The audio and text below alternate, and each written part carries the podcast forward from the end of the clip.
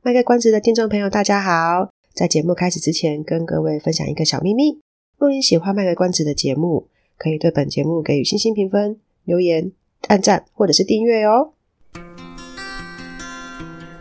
欢迎收听卖个关子，来听听咨商心理师麦麦今天想跟你卖什么关子，陪你迈过人生关卡。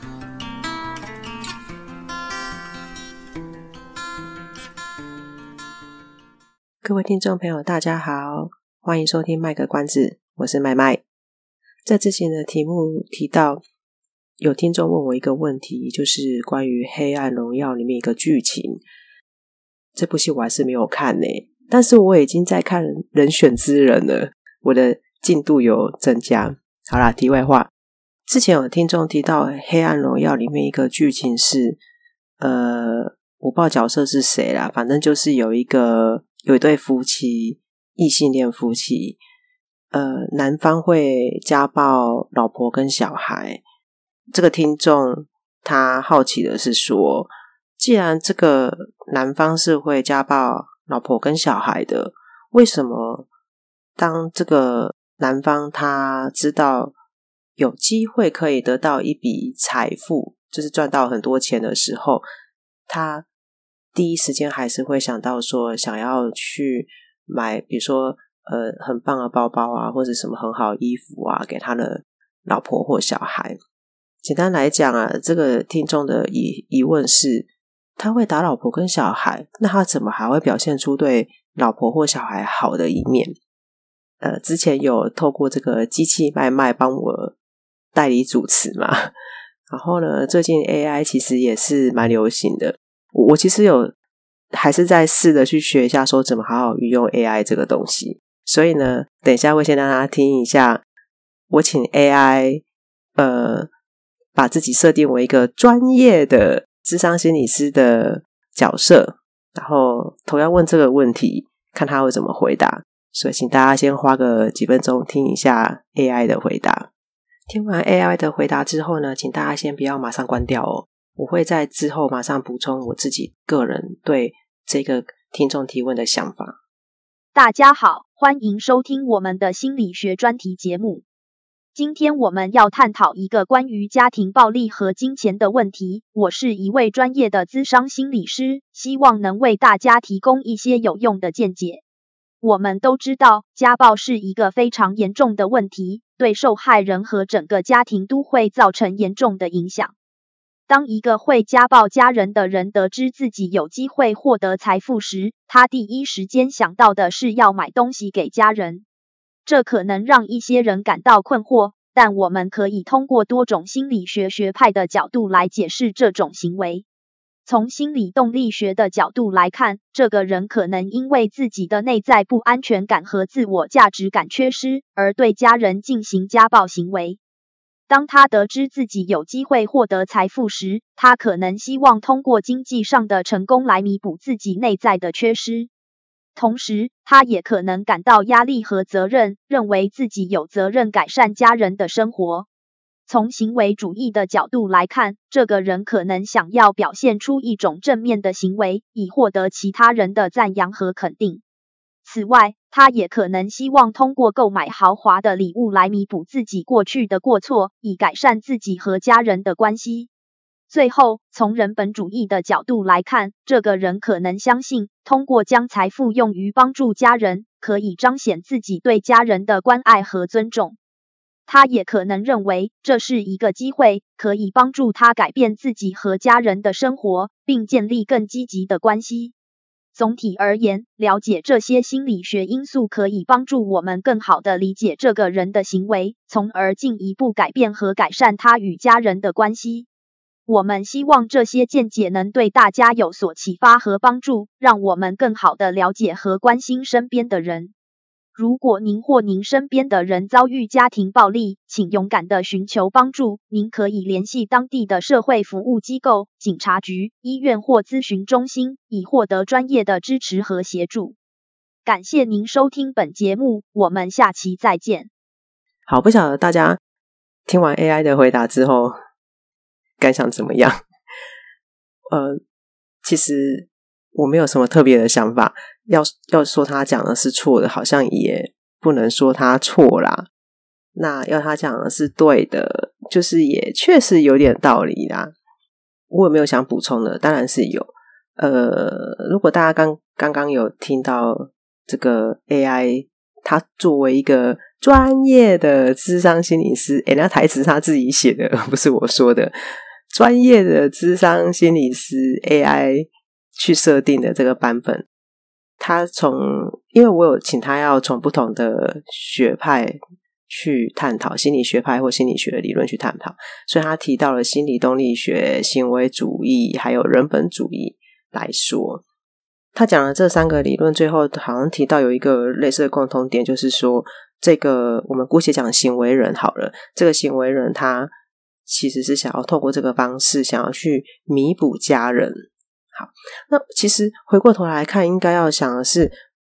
这个其实回头要来想的是，这个家暴行为为什么会发生？我们把一些比较太容易会被岔开话题的东西先排除掉，比如说，哎，可能是对方挑衅啊，或是他其实会是互相行为、互为行为人、互为相对人的状况。就这些，我们把一些比较复杂的情境先拿开好了。他其实有几种可能啦，哈。第一个可能就是，呃，他就是被家暴长大的。诶，这个话题其实有点危险诶，因为我知道有一些人听到会不太开心的，但是我还是得讲。我们今天就是就事论事哦，吼，没有要帮谁说话，我们就是就事论事。我们刚刚要讲的第一个可能性是说，其实他今天会成为一个。家暴的一个行为人，有很大的可能是因为他过去本身就是受虐儿。那我想大家应该很常听到一句话，就是如果一个人没有被爱过的话，他就不懂得如何去爱，就是这个概念了。其实，在行为主义，诶，刚刚那个 专业的智商心理师 AI 版本的，他从行为主义的角度来看呢，他觉得是他想要获得认同。或是肯定，所以他才会想要帮老婆小孩买东西。那其实从行为主义还有一个论点来看的是说，行为主义他们有一个名言，那句话怎么讲？大致就是说，你给他，呃，你给他一些小朋友，你想要把小朋友设定成什么角色，他都有办法把他塑造出来那个人格特质。那因为行为主义，他强调的就是可以通过这个学习。跟增强等等这一些方式去去训练一个人有一个行为，或是不要有哪些行为。所以，当一个人他在一个受虐的环境里面长大的话，我们可以知道，可以想象的是，他可能不太懂得什么叫做比较合适的爱嘛。然后，他学到的一个情绪发泄的方式是什么？就是打。他学到的一个控制。控制他人的方式，或是跟别人沟通的方式是什么？是打，因为这是就是他看到的环境，他只能学到这个。在许久以前，我们也提过说，大脑他不会他不会的东西，所以在他的大脑的大脑的资 哦，最近我一直为什么把脑讲讲成鸟？所以在他大脑的资料库里面，他根本就没有一个合适的人际沟通，或者是亲密关系的沟通的这些东西呀、所以他只能就他小时候会的东西去去在他成人之后反映出来。那可能有人就讲说啊，那之前不是讲过说我们大脑成熟的话平均是二十五岁，他都已经二十五岁，为什么大脑还还这么不成熟，还会用打人的方式来解决事情？不好意思，我们讲的说那个大脑啊，他成熟的平均年龄是二十五岁，然后之后他可能会比较稳定一点，比较成熟一点的前提。是在他二十五岁之前是有在学习一些比较恰当的行为。我们去把它想象说，大脑它还是需要，就是就像为什么我们要去上学，我们要去学学校学课业是一样的意思。我们需要给大脑一些机会，呃，去有不同的有不同的行为方式、行为模式。他在学习 A、B、C、D 这几种不同的行为模式，他得到了。A prong B prong C prong D prong 不同的后果，那他就会知道说 A B C D 哪一个可能对他是比较好的。那放在一个社会情境下，可能我心里觉得 A 比较好，但是可能放在社会情境下是 B 比较好，他就会去区分这种东西嘛。然后大脑它需要成功经验，因为像家暴的受虐儿来讲的话，他就是没有人际沟通的成功经验，所以我们呃先这样讲好了，因为就是他就是父母亲用虐打他的方式来表达他们的沟通跟控制嘛，所以他没有所谓的好的沟通沟通方式的这个成功经验，他就只会这个啊。那二十五岁也不是说也不是说二十五岁之后他就不能再学习了，只是说。他要再去学习新的行为，会困难度比较高一点，所以在一直都没有人去跟他讲有一个好的方式，或是没有人去理解他心里面为什么会有困难的时候，他就只能是不断的用旧的一个行为模式去应应外界的行为。这是第一个可能性。第二个可能性，简单讲是，他也许不是受虐儿，可是他的情绪控管能力真的不太好。比如说，呃，他可能是一个，他可能是一个很想要展现他的权利 power，不是不是我想要什么东西，那是我的 right 的那种权利，是我想要呈现我的 power，我想要呈现我是一个很有力量的人，然后我可以掌控这个家，我可以掌控这个组织这个单位。那他用的一个方式呢，就是一个比较所谓的暴力的方式，可是。不代表他想要掌控就会是要对你不好啊，他只是希望说大家能够听我的话，我希望在这个家里面是一家之主啊。可是我的沟通方式不太好，这跟我小时候是不是受虐儿就不见得有关系了，而是我本身在情绪抒发或者是沟通方面是比较不是那么的妥当。所以当他今天有了有有了钱，有了财富。他还是很可能会第一时间会觉得说，我想要给我的老婆、我的小孩，呃，买一点好的东西或者他们喜欢的东西。当然有可能一方面是因为弥补啦，因为家暴的行为人最典型在教科书上面典型看到的一个模式就是，我打了另一半，然后另一半可能就会很难过啊、哭啊，甚至说他想要离开啊，那这个行为人就会跪下来哭说：“哦不，你不要走，拜托，我知道错了，我真的很爱很爱你。”或者是甚至是在呃，施暴的之后呢，会对对对方异常的温柔，然后呃，你呃表现的很好，那想要修复这个关系，可是会因为我们刚刚讲的上面两个原因，第一个他，哎，不对哦，如果他从小是受虐儿的话，也是有可能的，因为看到模式就是这样子嘛，爸爸妈妈就是打完对方之后，就跟对方呃突然就是来一个很极端的一个很很温柔的对待，也是有可能。虽然就是学到这个模式啊，我我打完对方之后，就跟对方道歉啊，对方通常都会答应啊，那所以我就可以用这样子就留住这段关系。可是我还是没有突破我的旧有的一个行为模式，所以当我觉得今天心情不好的时候，或者是呃觉得想要展现我的权利的时候，想要展现一个我的位置是在你之上的时候，他就还是一样会用一个暴力的行为来对待对方。我要你闭嘴，我要你听我的话，我要让你知道我才是一家之主。所以基本上，它其实是不会矛盾的啦。这个《黑暗荣耀》的这个剧情其实也蛮合理的。不过，也是有一种家暴的行为人，他不会这么做。他就是真的想要掌权，他就是要成为这个家一家之主。他不在乎你的感受，他就是嗯，透过拳头、言语暴力、精神虐待，然后让一个人彻底的、彻底的失去安全感。他觉得对自己非常的没有信心，他觉得他踏出这个家门真的会活不下去。呃，可能是透过经济控，就是这个施暴的行为人，可能就会透过经济控控制啊，或者是言语的羞辱啊等等的方式。这这这是另外一个类型。所以我们讲的是那一种，嗯，比较不是这样子的的状况。在这个 我要提这个，我我要提这个言这个新闻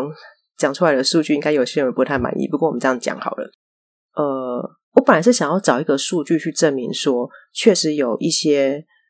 呃所谓的家暴行为人，他小时候其实就是一个家暴受虐儿，或者是一些我们听到一个性侵害别人的那一些加害人或是行为人，他小时候其实就是被性侵害的受害者。那只是因为太你呃时间有点突然，所以我有有点找不到那个实际的数据。那我现在找到的是一个。二零二一年的新闻，我会再把链接放到资讯栏，大家如果有兴趣的话可以去看。这个二零二一年的新闻，它是儿福联盟他们自己有做了一个调查，在二零二一年的时候，他调查的对象是十八岁以上的成年人，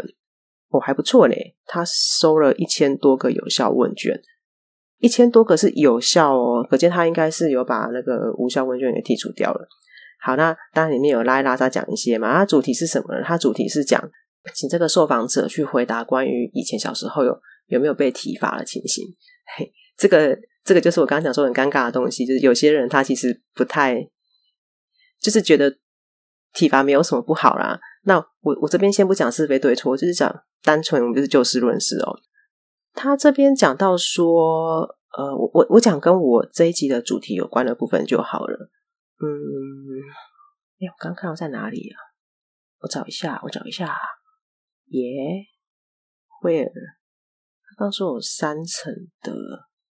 三层的哦，我看到了，视力不好。好，他说在这一千一百六十七份的有效问卷的回答当中啊，有超过三成的民众，他们表示说，他们小时候受到的体罚是身体会受伤的中度或重重度的体罚。我讲一下这三层是怎么样，然后之前。他的前提是有八成的人表示说他有被体罚，所以可能就是爱的小手打一下也算，然后打的被被被水管抽了也算这样。可是你看，八成的人回答是有被体罚过，可是有三成的人是说他们是被打到是身体会受伤，会受伤，达到中重度的处罚。好，大家记得三成了，为什么要讲三成？因为它后面还有一个东西，就是。在这一份同样的调查里面呢，它还有一个结果说，有百分之二十一点六，就是表示说他曾经有被体罚的人当中，有百分之二十一点六的人，他会有推或是打伴侣的状况。所以这个比例是怎样？我们假设说，这个刚刚讲的这三层啊，是八成有被体罚。他这样讲不清楚，他这三层是八层里面的三层，还是还是回答里面全部的三层？好，假设他回他指的是这一千多份回答里面有三层表示有中重度的被体罚的经验的话，有两层的人他是会有去推打伴侣的状况，其实比例是相当接近的。那我们去想的是，如果体罚，当然每个人对于我怎么样被体罚到中重度的这个程度是有点主观的，但是如果我们用这个研究报告来看的话，就等于是说，小时候曾经受到严重体罚的人，他长大就很可能会出现我在跟伴侣争吵的时候是会用推打的方式去处理的。那我们其实就不难想象，如果他是一个在受虐状态的情况之下长大的，你说他要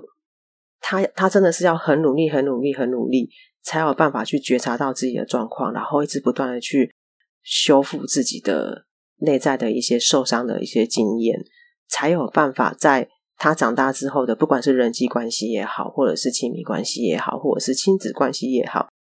能够如此的高度的提醒自己小时候的经验如何伤害到自己，然后现在不要去伤害到别人。我们。作为一个旁观者去讲讲说啊，你现在是大人啊，你就想啊，就是这个对你不好啊，所以你以后不要这样对别人啊。我们用讲都很简单，可是其实这一些小时候受到的一些创伤，或者是那一些受伤的经验，它其实会用很多种方式记在我们的记忆里，或是身体里。有时候它会变成一种是一个很像反射性的动作，所以我们其实很难想象说他们要费多大的力气跟努力。才有办法提醒自己说：“对，我不要这么做，我不要重蹈覆辙。”因为在那个情急之下，他们很可很可能就是觉得我就是先从我熟悉的方式去下手了，那就是就是打打我老婆、打我的小孩、打我老公，就是用这种方式。那希望这样子的说明呢，可以让大家可以稍微理解一下说。说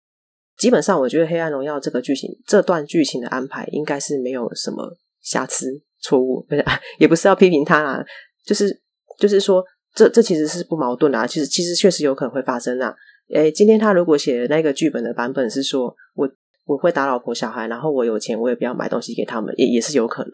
但如果今天他不是当然不是但如果他今天写的剧情就是一个，我虽然会打老婆小孩，可是我有钱的时候还是会想到他们。有可能是像那个 AI 专业的 职场心理师讲的，他是想有一个弥补行为，但也有另外一个可能是，这两个东西对他来讲其实并不是相似的，他是可以同同时会在他人生当中发生的事情。好，哎，所以时间比较我的空闲时间比较多的时候，真的可以讲的比较久，哎，好，加上刚刚那个 AI 心理师讲的话，这样今天这一集有点有点久了。好。然后要庆祝一下，我的课程结束了，所以我之后应该可以跟大家讲多一点废话了，耶、好啦，那就这集到这边喽，各位拜拜。以上是我们这次的节目内容，谢谢您的收听。如果您喜欢我们的节目的话，欢迎订阅我们的节目，或是到粉丝专业路上有个心理师追踪暗赞。若您对节目有任何的想法，欢迎留言让我们知道。下次再见，拜拜。